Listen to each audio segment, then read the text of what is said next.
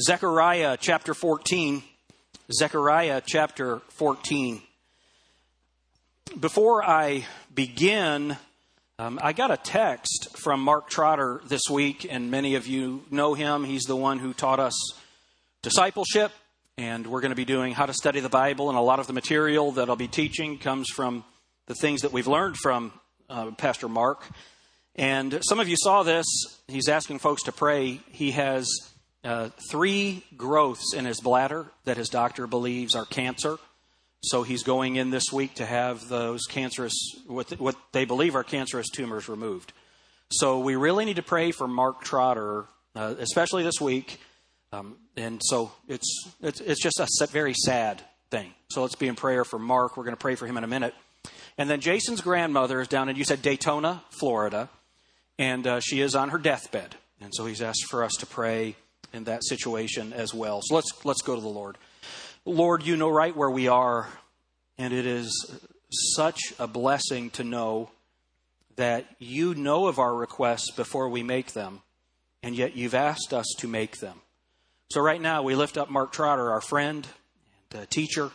Lord, I pray that you will help him guide the doctor's hands and their minds. And Father, I pray that this is not cancer. If it is cancer, that it can be treated. And Lord, you know exactly uh, what he needs. So, Father, we pray that you'll show yourself mighty there. And then Jason's grandmother, and just this is always a very difficult time. So, Father, I pray that you'll be with her, that you'll be with the family, and that you will help and show yourself as the God of all comfort. Lord, help us now as we study your word, turn our minds toward you. In Jesus' name, amen. Zechariah chapter 14, look at verse 1. Behold, the day of the Lord cometh, and thy spoil shall be divided in the midst of thee. For I will gather all nations against Jerusalem to battle, and the city shall be taken, and the houses rifled, and the women ravished, and half of the city shall go forth into captivity, and the residue of the people shall not be cut off from the city. Then shall the Lord go forth and fight against those nations, as when he fought in the day of battle. And here's where we are today. And his feet shall stand in that day upon the Mount of Olives which is before Jerusalem on the east, and in the Mount of Olives. And the Mount of Olives shall cleave in the midst thereof toward the east and toward the west. And there shall be a very great valley, and half of the mountain shall remove toward the north, and half of it toward the south. And ye shall flee to the valley of the mountains, for the valley of the mountains shall reach to Azal, unto Azal. Yea, ye shall flee as ye fled from before the earthquake in the days of Uzziah, king of Judah. And the Lord shall come, and all the saints with thee. Now, we're going to be uh, looking at this passage, and I want you to have your Bibles ready. And I want to look again, and go ahead, Michael, and we'll put this picture up. This is the Mount of Olives. This picture, I, I took it from the top of the eastern gate around the walls of Jerusalem.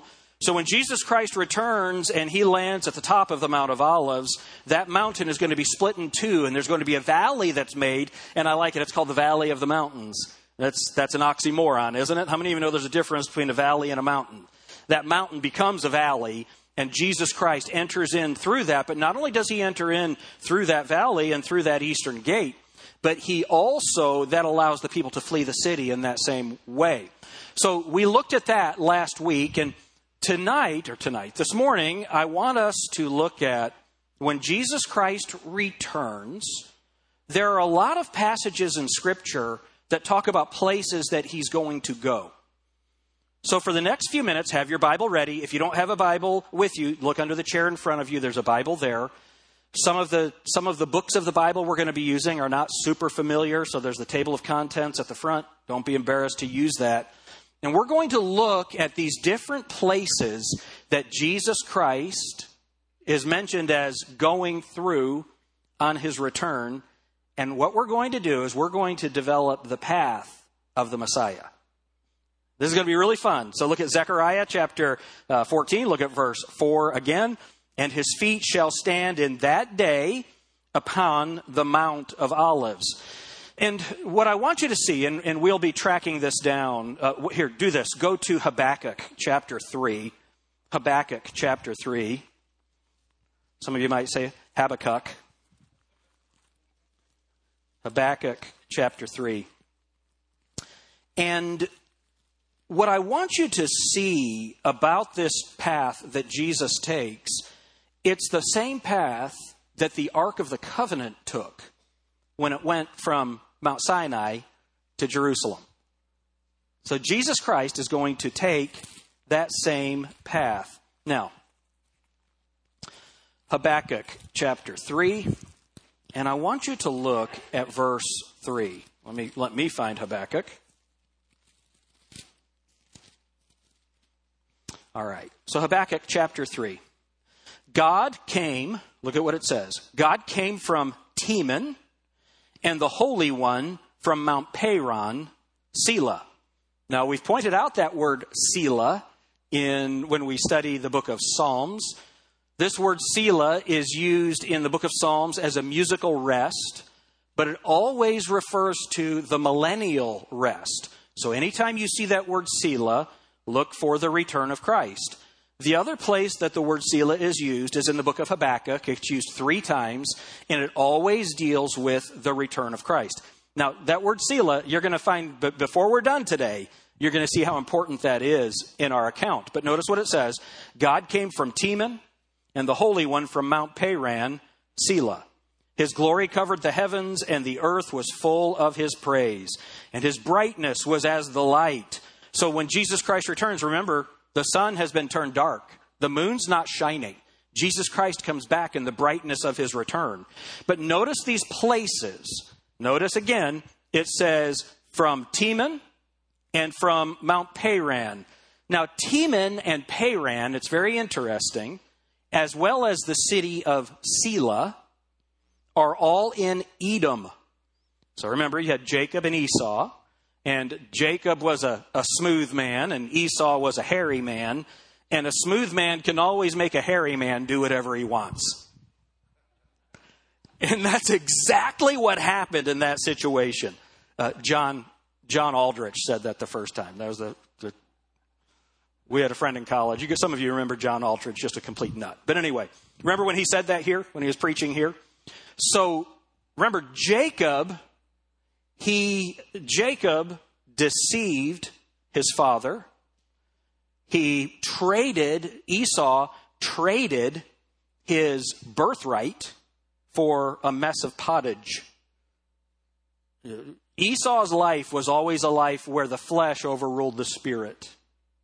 So not only did he trade his birthright, but then Jacob stole the blessing. He deceived his father, so Jacob got the birthright and the blessing. God gave Esau the land of Edom, he gave it to him. When the children of Israel were coming out of Egypt, uh, he said, Don't go through there. That land belongs to Esau. I've given it to him. Don't take any of it. God had given that land and promised it to Esau. So that's the land of Edom, or sometimes in the Bible it's called Idumea. Same place. Edom, Idumea. These are the descendants of Esau. They hated God's people. The whole book of Obadiah is God pronouncing judgment on the nation of Edom, on the descendants of Esau, for the way that they treat his people. And what's interesting is when you look at your verse in Habakkuk, and it talks about Paran, Selah, and Teman, all of that is in Edom. So Jesus Christ, when he returns, he is going to march through the land of Edom. And that becomes an important thing because when the children of Israel were fleeing, and they needed to go, they're fleeing their enemies, they needed to go through Edom, the Edomites wouldn't let them. We're going to see that in a minute. And do you know what Jesus does? He takes the exact route that the children of Israel are going to take through Edom, and they were refused. They're not going to stop Jesus. So when you see Teman, when you see uh, Selah, when you see Paran, I'm going to show you on a map soon what all of that's going to look like. Now, go to the Song of Solomon, chapter 2. Don't get too nervous. We won't spend a lot of time in the Song of Solomon.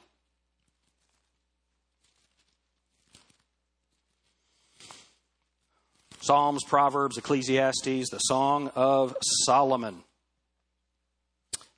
So now you know the, the whole book of the Song of Solomon, it deals, it, it is just a type, it's a picture of Jesus Christ and his bride.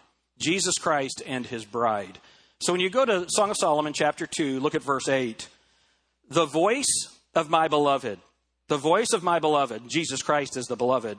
Behold, he cometh, leaping upon the mountains, skipping upon the hills. Now, what we do is we look at that as uh, poetic language, and it is pretty, right? Uh, uh it, I don't know, it's a little strange to me. I, I picture uh, Julie Andrews in The Sound of Music, and that, that's, that's the way the bride behaves, you know, the, the guy skipping across the mountains. But when we see Jesus Christ returning, how many of you want to see me do that again? Just when you see uh, my shoes almost came off they're, they're slipping. When Jesus returns, this language right here, remember he's returning on a white horse. And that horse is flying through the air. And we're going to see in a minute, we're on horses with him, flying behind him. That's what's being spoken of here. That's the way that Christ returns. He returns on the tops of the mountains, flying through. It's, it's an amazing thing. Look at Deuteronomy chapter 33.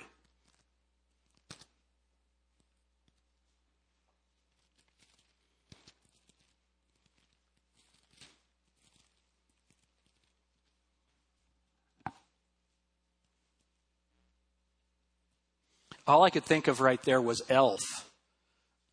I'm in love and I'm in love and I, I don't care who knows it. I mean, you know, that's kind of what I had in my head as that was happening. All right. Deuteronomy chapter 33. Look at verse 2. And he said, The Lord came from Sinai. You see that? So we're getting some more information. Habakkuk, he's in Paran, he's in Teman, but now look at what it says. And he said, The Lord came from Sinai and rose up from Seir. What is Seir? Mount Seir is that whole mountainous region of Edom. Paran is in that mountainous region.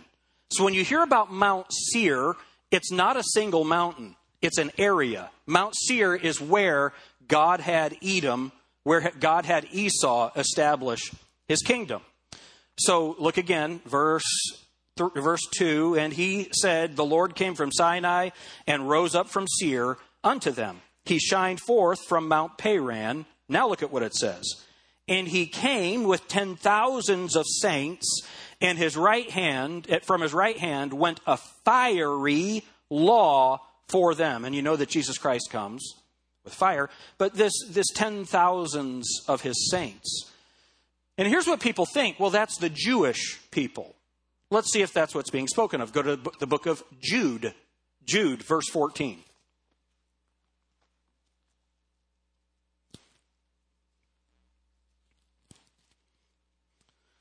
Okay, this is not a trick question. Is Jude New Testament or Old Testament? New Testament, okay? Look at verse 14. And Enoch also, the seventh from Adam, prophesied of these, saying, Behold, the Lord cometh with ten thousands of his saints. It's the exact same statement. It's interesting, isn't it?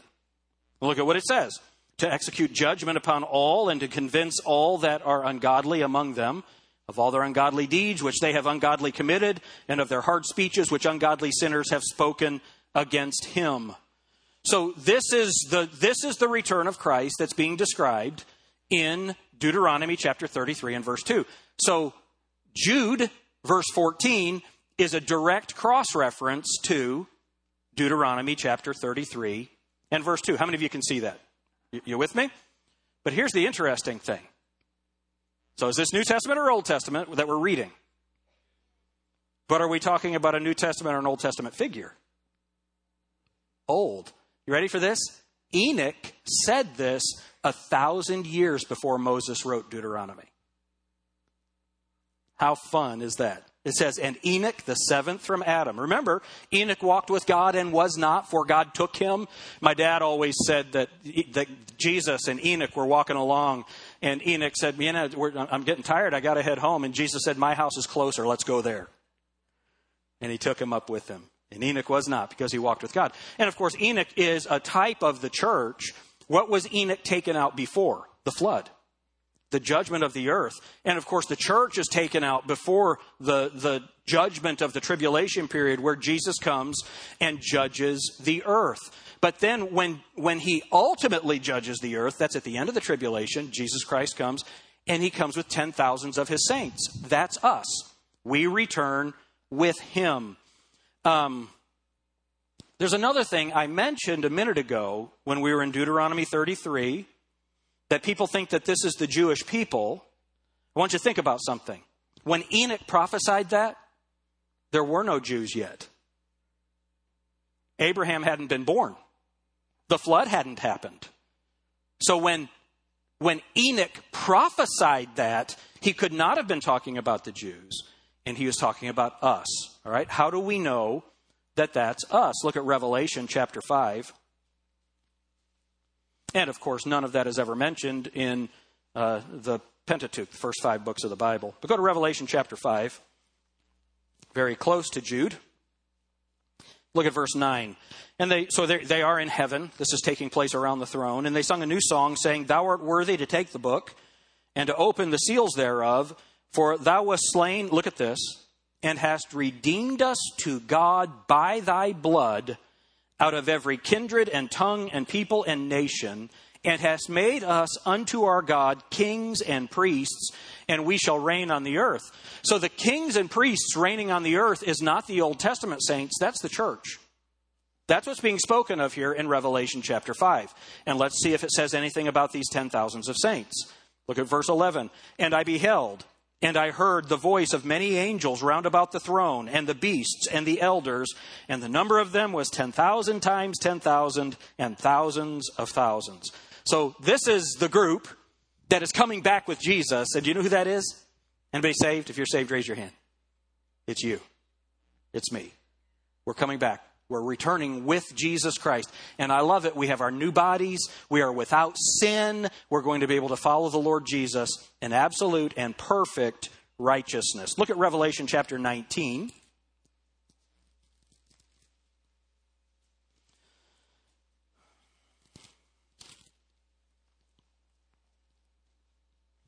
Now, I want to mention this before I get too far into my message and that is there are two different paths that Jesus Christ takes when he returns.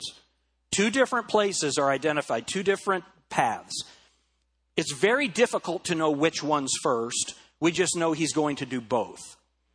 This Revelation 19 is the second path, and I'll show you that hopefully in a few minutes. Look at Revelation chapter 19 and look at verse 11. And I saw heaven opened, and behold, a white horse and he that sat upon him was called faithful and true, and in righteousness he doth judge and make war. His eyes were as a flame of fire, and on his head were many crowns, and he had a name written that no man knew but he himself. And he was clothed with a vesture dipped in blood, and his name is called the Word of God. Now, we looked at that, I believe it was last week or the week before, I don't remember. That vesture dipped in blood, that happens in Bozrah. You remember that? That's when his garments are sprinkled in Bozrah. That's going to become important. Do you know where Bozrah is? Edom, Selah, Paran, Teman, Mount Seir, Bozrah. It's all that land of Edom. There's something we need to remember God does not forget. Unless it's your sin. I was discipling this week and I was talking about, we were talking about prayer and vain repetitions, and how asking God for the same thing. So I mentioned that I pray for Lydia. Lydia came to see us today. She's right here. And some guy. But, um, hey, bud. And, but I pray for every day. I pray for Jacob every day. And I pray almost the same thing every day. That's not vain repetition. Are y'all with me? How many pray for your kids every day? That's not vain repetition. Um, and then I was talking about confessing my sin. I don't know about you guys, but I struggle with the same sins over and over and over again. Now, I've gotten victory many times, right? But ultimately, I still live in the flesh, and I find myself going to God and saying, God, here I am again. Can't believe, here I am again. with the same thing. How many of you have ever basically prayed that exact same thing? Right? And I ask this question what do you think God says? Do you know what God would say? I don't know what you're talking about. What are you talking about? Because if I've confessed it, He's cast that sin as far as the east is from the west, and He remembers it no more. Praise God. How many of you needed to hear that today? Praise God. He, he doesn't remember. A friend, when we were in college, wrote a song called The Sea of Forgetfulness. God, He puts our sin in that sea. See, the difference between, listen, between God and your wife, God doesn't remember that anymore. now, listen. So, the sins that are washed away by the blood of Jesus, they're just gone forever. The cruelty of nations to God's people, he does not forget. He remembers that. And that's what he's coming back to judge in Teman and in Paran and in Mount Seir and in Selah. All of these areas, Jesus Christ is dealing with that. And we come back with him. Look at verse 14, Revelation 19 and verse 14. And the armies which were in heaven followed him upon white horses, clothed in fine linen, white and clean. What is that white linen? That's what Jesus Christ clothes us. We saved people in the robes of his own righteousness. Praise the Lord. Look at 2 Thessalonians chapter 1. 2 Thessalonians chapter 1. Man, I'm glad I'm forgiven.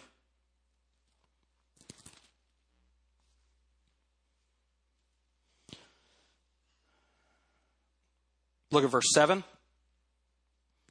And to you who are troubled, Second Thessalonians 1 7, and to you who are troubled, rest with us when the Lord Jesus shall be revealed from heaven with his mighty angels in flaming fire. Remember that fire in his right hand that goes before him, that fiery law that goes before him? In flaming fire, taking vengeance on them that know not God, and that obey not the gospel of our Lord Jesus Christ who shall be punished with everlasting destruction from the presence of the Lord and from the glory of his power. Let me deal with a doctrinal error here, real quick. Um, there is a, a doctrine, it's called annihilationism. Annihilationism. That's the teaching that, that hell is not eternal punishment, that it gets a place where those people just cease to exist. All right? So Jesus said, Fear not him which can destroy the body, but fear him which can destroy the body and soul in hell. I believe that's Matthew chapter 10. So, and they use that passage to say, well, he destroys it, so that's not eternal. What does this say right here? Everlasting destruction. We have everlasting life. They have everlasting destruction. That is, that destruction continues for eternity. How many of you don't want to participate in that?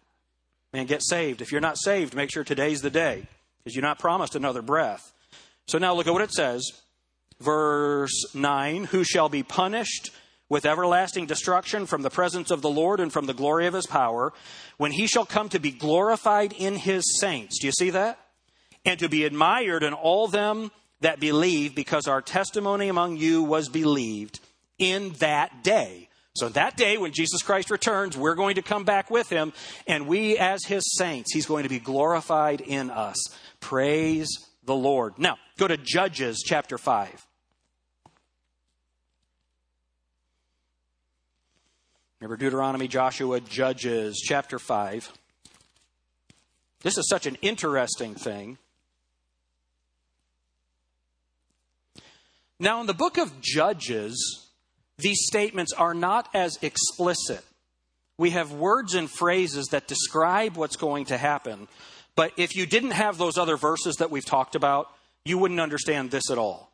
That's why you can't start with Judges. We interpret the Bible by the rest of the Bible. Are y'all with me? So I want you to see a couple of things. Look with me at verse 4. Lord, when thou wentest out of Seir, when thou marchest out of the field of Edom, the earth trembled and the heavens dropped, and the clouds also dropped water. The mountains melted from before the Lord, even that Sinai from before the Lord God of Israel. Now, How many of you can see that's written in past tense? Do y'all see that? But it hasn't happened yet. But remember, that's like Isaiah chapter 53 for he was wounded for our transgressions, he was bruised for our iniquity. Is that what the Bible says? That hadn't happened yet. Here's what's going on there God can write prophecy in past tense because as soon as he says it, it's as good as if it already happened. Prophecy is God writing history before it happens. It's fantastic to see it. So notice this path.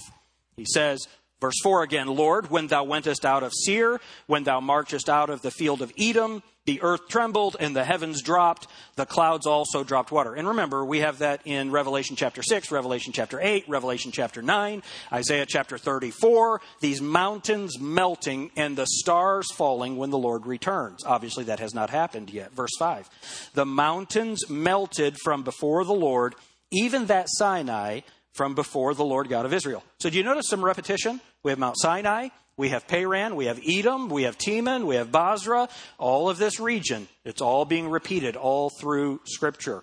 How many of you are surprised at how much there is in the Bible about this event? Really interesting. Uh, how many of you think God wants us to know about it? Right? And so that's why we're studying it. Now, I want you to see something in verse 12. So we're here in Judges 5 and verse 12. Awake, awake, Deborah. Awake, awake. Utter a song. Arise, Barak and lead thy captivity captive, thou son of Abinoam. So before Jesus Christ can return, he had to die. And then Jesus Christ rose from the dead. And what does Ephesians chapter 4 tell us he did before he rose from the dead? He led captivity captive. That exact phrase. That's kind of fun. Y'all don't care. So now Look at verse 19. The kings came and fought, then fought the kings of Canaan in Taanach by the waters of Megiddo. Well, wait a minute. Megiddo, that's where the Battle of Armageddon takes place. Isn't it interesting? All of these references to the places of Jesus Christ's return. And by the way, I mentioned two different paths that Jesus takes. Megiddo is in the second path that we're going to talk about. Does that happen before he enters Jerusalem or after he enters Jerusalem? I don't know. But now look with me at verse 20. This is so interesting to me. They fought from heaven. The stars in their courses fought against Sisera. They fought in the heaven, the stars in their courses. Hold your place right here in Judges. Go to Job chapter 38.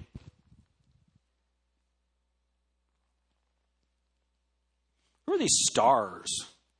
These stars that are fighting. This is not Star Wars as you would know it. Job chapter 38.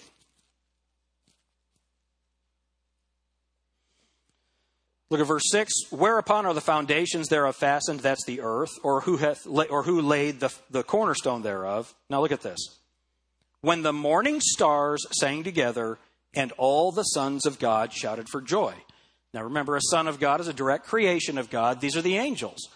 They're called the morning stars. Do you see that? The morning stars. Go to Revelation chapter 1 and verse 20.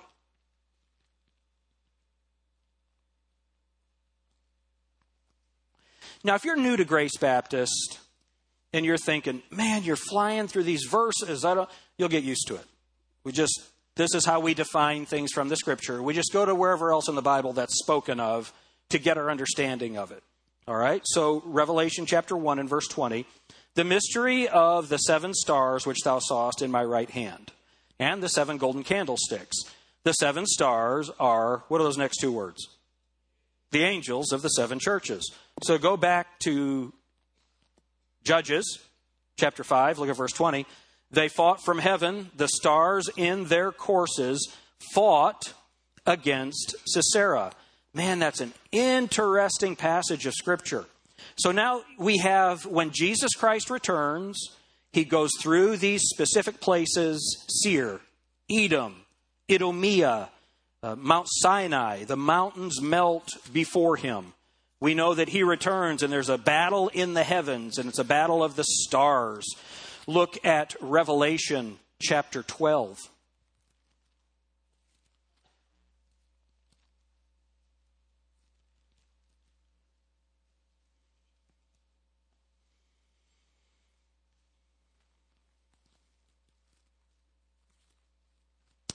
and look at verse 7.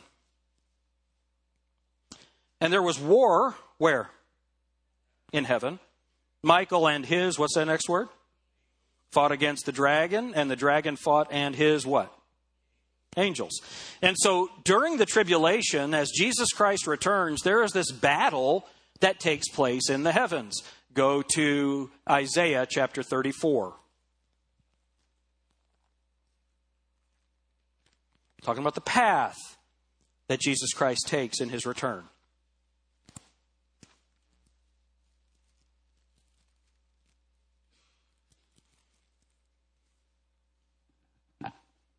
Verse 1 Come near, ye nations, to hear, and hearken, ye people. Let the earth hear, and all that is therein, the world, and all things that come forth of it.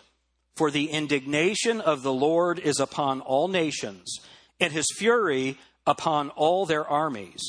He hath utterly destroyed them, he hath delivered them to the slaughter. Their slain also shall be cast out, and their stink shall come up out of their carcasses, and the mountains, look at this again, shall be melted with their blood. And all the host of heaven shall be dissolved and the heavens shall be rolled together as a scroll, and all their hosts shall fall down, as the leaf falleth off from the vine, and as a falling fig from the fig tree. Now look at this. For my sword shall be bathed where? In heaven. So that's that battle with the stars and all of that that he just spoke of. For my sword shall be bathed in heaven. Behold, it shall come down upon Idumea. Do you see that? Idumea, that's Edom and upon the people of my curse to judgment.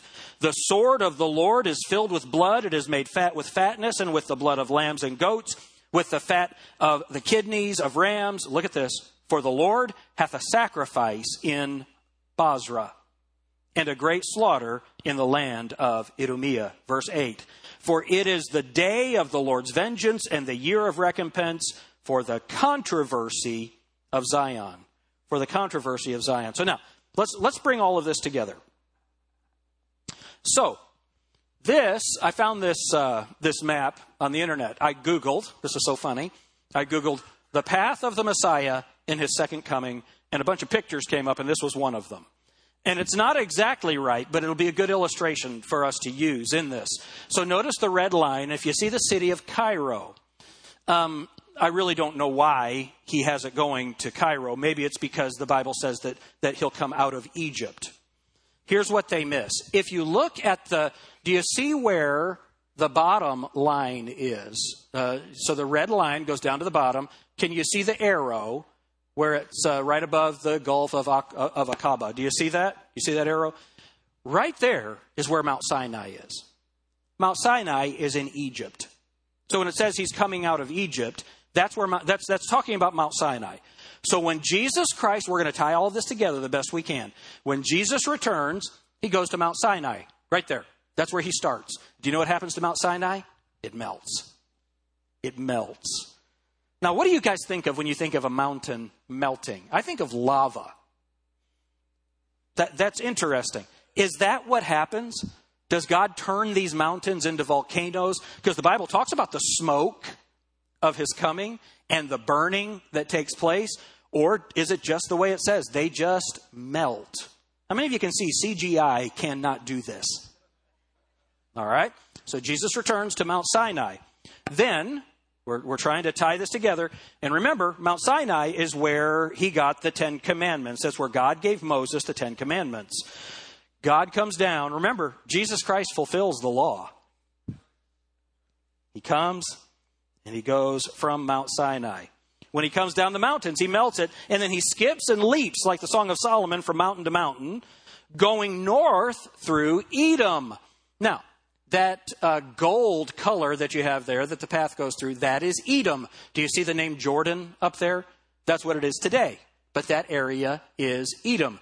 Notice the cities Teman, Petra, Bozrah. Do you see that? That's the path that Jesus Christ takes.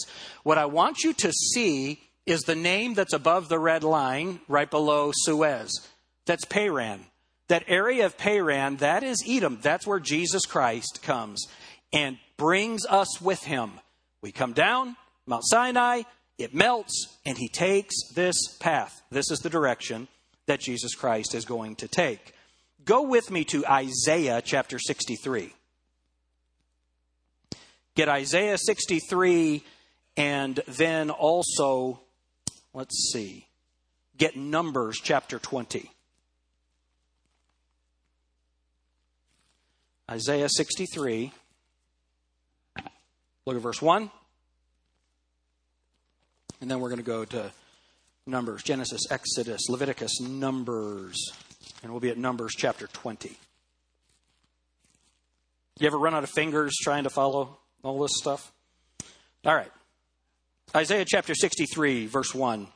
Who is this that cometh from where? Edom. Are you seeing a pattern? With dyed garments from Bozrah. Remember, he's coming with a vesture dipped in blood. This is, I'm sorry, this that is glorious in his apparel, traveling in the greatness of his strength. I that speak in righteousness, mighty to save.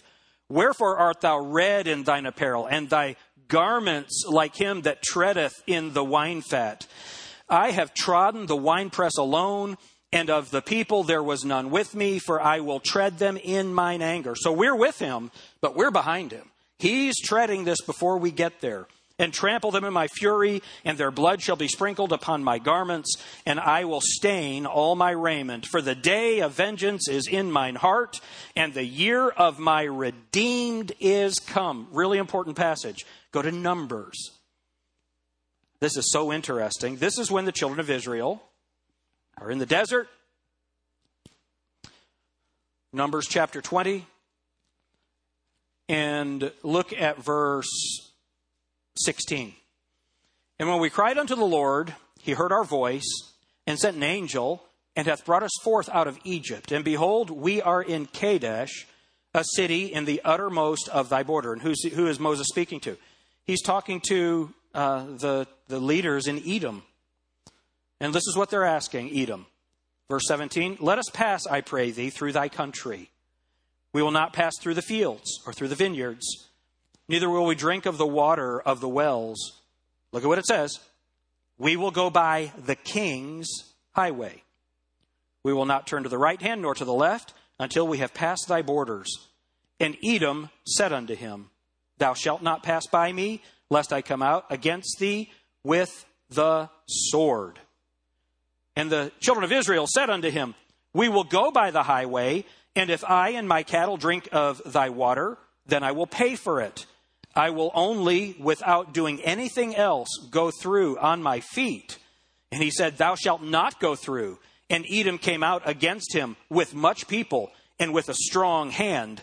Thus Edom refused to give Israel passage through his border. Wherefore Israel turned away from him. Now look at verse chapter 21 and verse 22.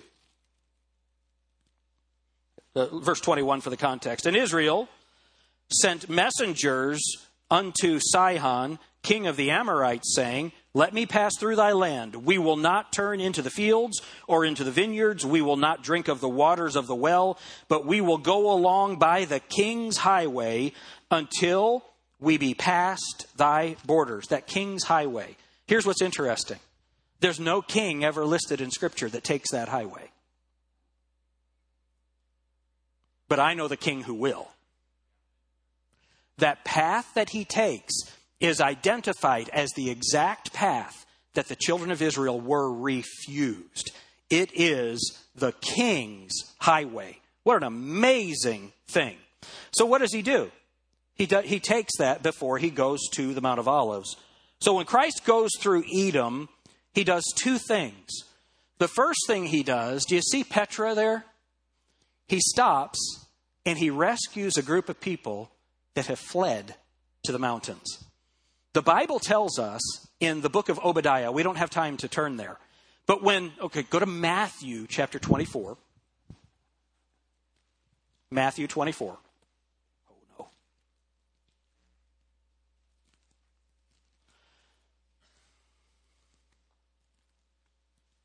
This is so fun. So, Matthew chapter 24. This passage is called, it's identified by a place, and it's called a discourse. Who remembers what it's called? The Olivet Discourse.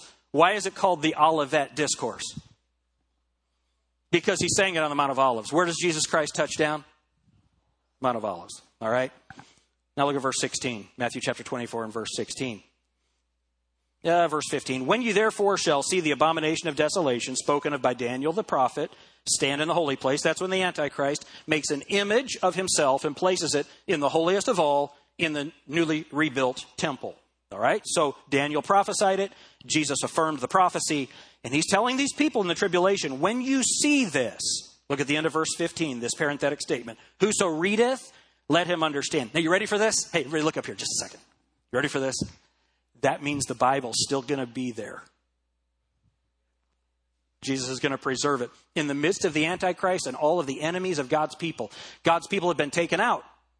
He's calling a new people in for his name through the 144,000 Jewish witnesses. You would think the Bible would be stamped out. Nah. Jesus said people are going to read the Bible during that time. That's awesome, isn't it? Okay, now look. Continue reading. Verse 16.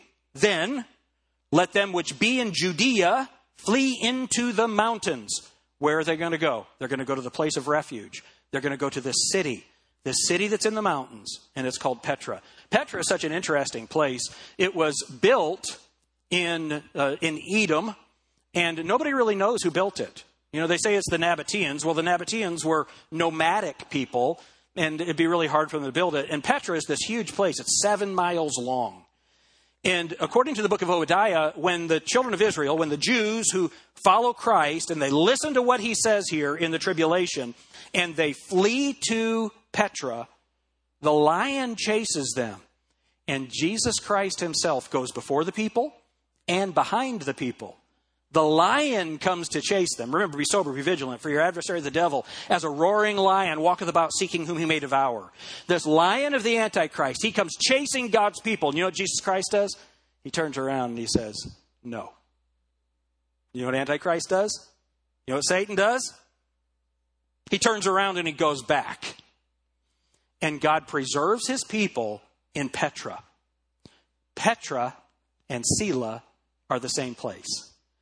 Every time you read about Selah in the book of Psalms, think of this place in the rocks of the mountains that is protected called Petra. It's an amazing, amazing thing that God has done for us in Scripture. Now, how do I know that? Go to 2 Kings chapter 14.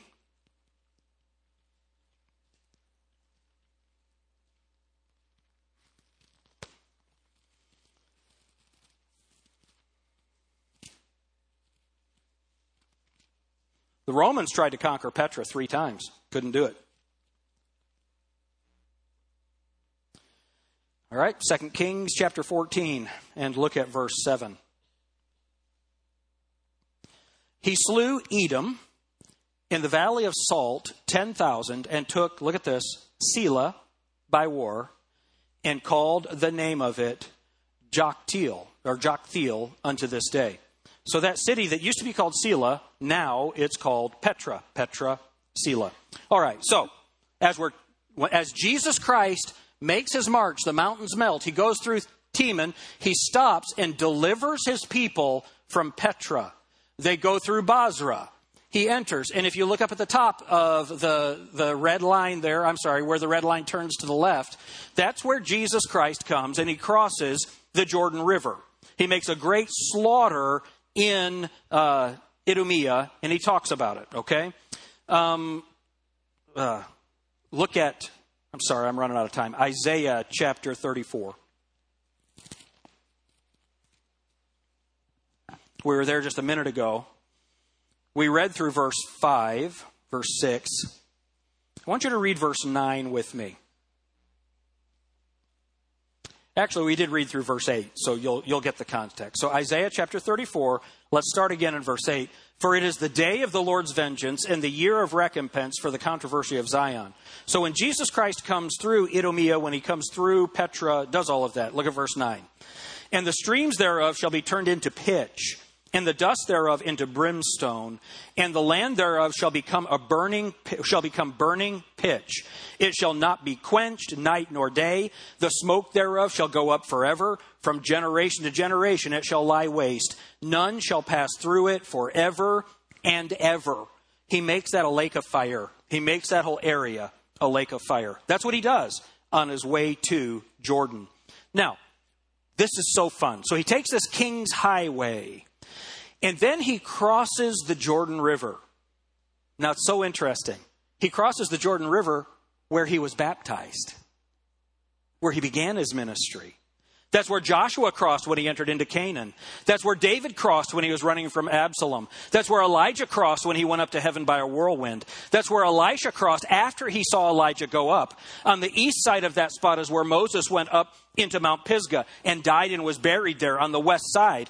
And on the, on, uh, uh, on the, on the east side. On the west side is the road leading from Jericho to Jerusalem. Christ takes that road and comes to the Mount of Olives and lands there and it's crossed into two. Now, if you remember, this is the eastern gate. This picture is taken from the Mount of Olives. That's the eastern gate. Now, the Muslims, they cemented it shut in 1187 to stop Christ from fulfilling Ezekiel 44.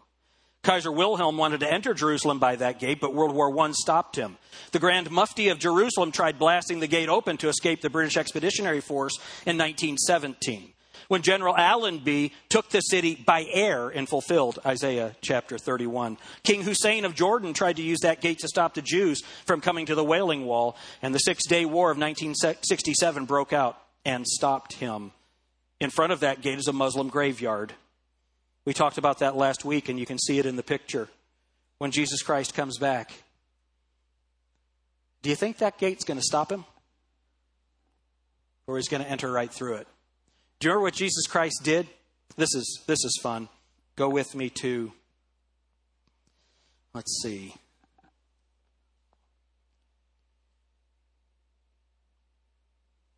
John chapter 20.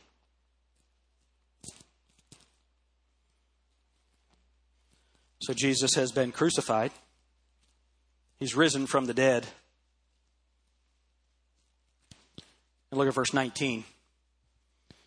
Then the same day at evening, being the first day of the week, when the doors were shut, where the disciples were assembled for, where the doors were shut, where the disciples were assembled for fear of the Jews, look at, came Jesus and stood in the midst and said unto them, Peace be unto you. Doors can't stop Jesus. Gates can't stop Jesus. Cement walls can't stop Jesus. A Muslim graveyard can't stop Jesus.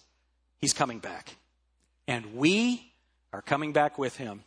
How fun is it to see the path that Jesus Christ is going to take when he returns? Now, what is the second path that Jesus takes? Well, if you look all the way up to Damascus, he comes through Damascus, and you can see the yellow line that takes him down to Megiddo. Do you see that right there? He does that either before this or after that. We don't know which. But we know he's going to do both. You have the Battle of Armageddon, and you have Jesus Christ delivering Jerusalem, delivering the people from Petra. That's the path that Jesus Christ takes. Isn't it fun to see what the Bible has to say about it? Man, all we can say is, even so, come quickly, Lord Jesus. Let's all stand together. Two things I want to remind you of. Number one, if you're saved, your sins are forgotten. They are washed away. You will never have to give an account for those sins. How many of you are thankful for that? Amen. If you're not saved, He remembers everyone. And He's angry with you every day.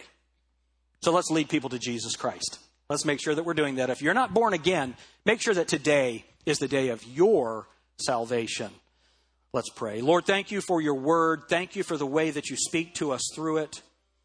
Lord, I know there are people in this room that are going through struggles, they have hardships, and you know every bit of it.